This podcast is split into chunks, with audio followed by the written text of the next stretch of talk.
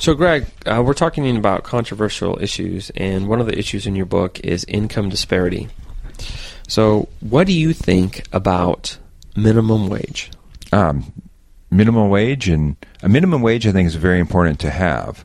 Otherwise, employers are going to take advantage of people, pay them too little. The society, each society must decide what is a proper minimum wage, and that in itself is an issue. Yeah, You know, I'm what actually, should it be? You know, actually, I I disagree. I I, I I'm actually against the minimum wage.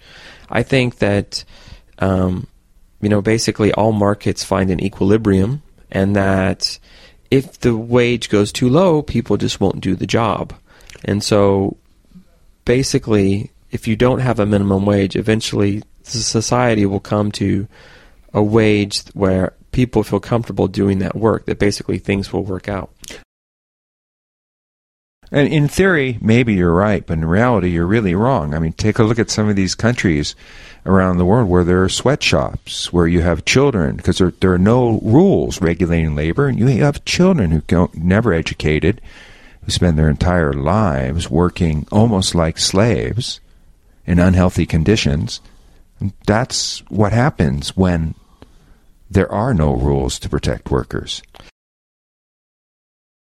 But I think that's somewhat true. But you said the key word that they're not educated. I think the problem there is that the people aren't educated, and that's what leads to the abject poverty that they might do a job like that. So don't you think that if people were educated more, they would not be willing to work such meaningless jobs or such jobs that Well, pay so little?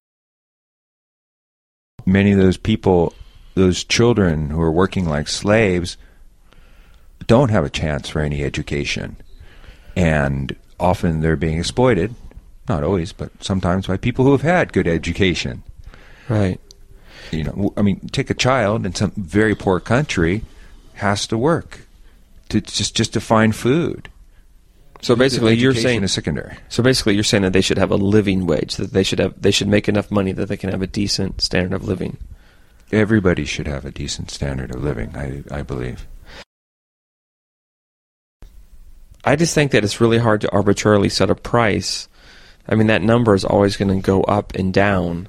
That uh, even minimum wage somewhat skews the reality that if you just let markets take their natural course, eventually people won't be willing to work. No, it doesn't work that way because I think when you just have what's complete free market, you have corrupt people who take advantage of other people. Well, you know, that actually I do agree with. I think I do believe in free markets, but one thing that is true, uh, free markets cannot work where there's corruption. I, I do agree with that.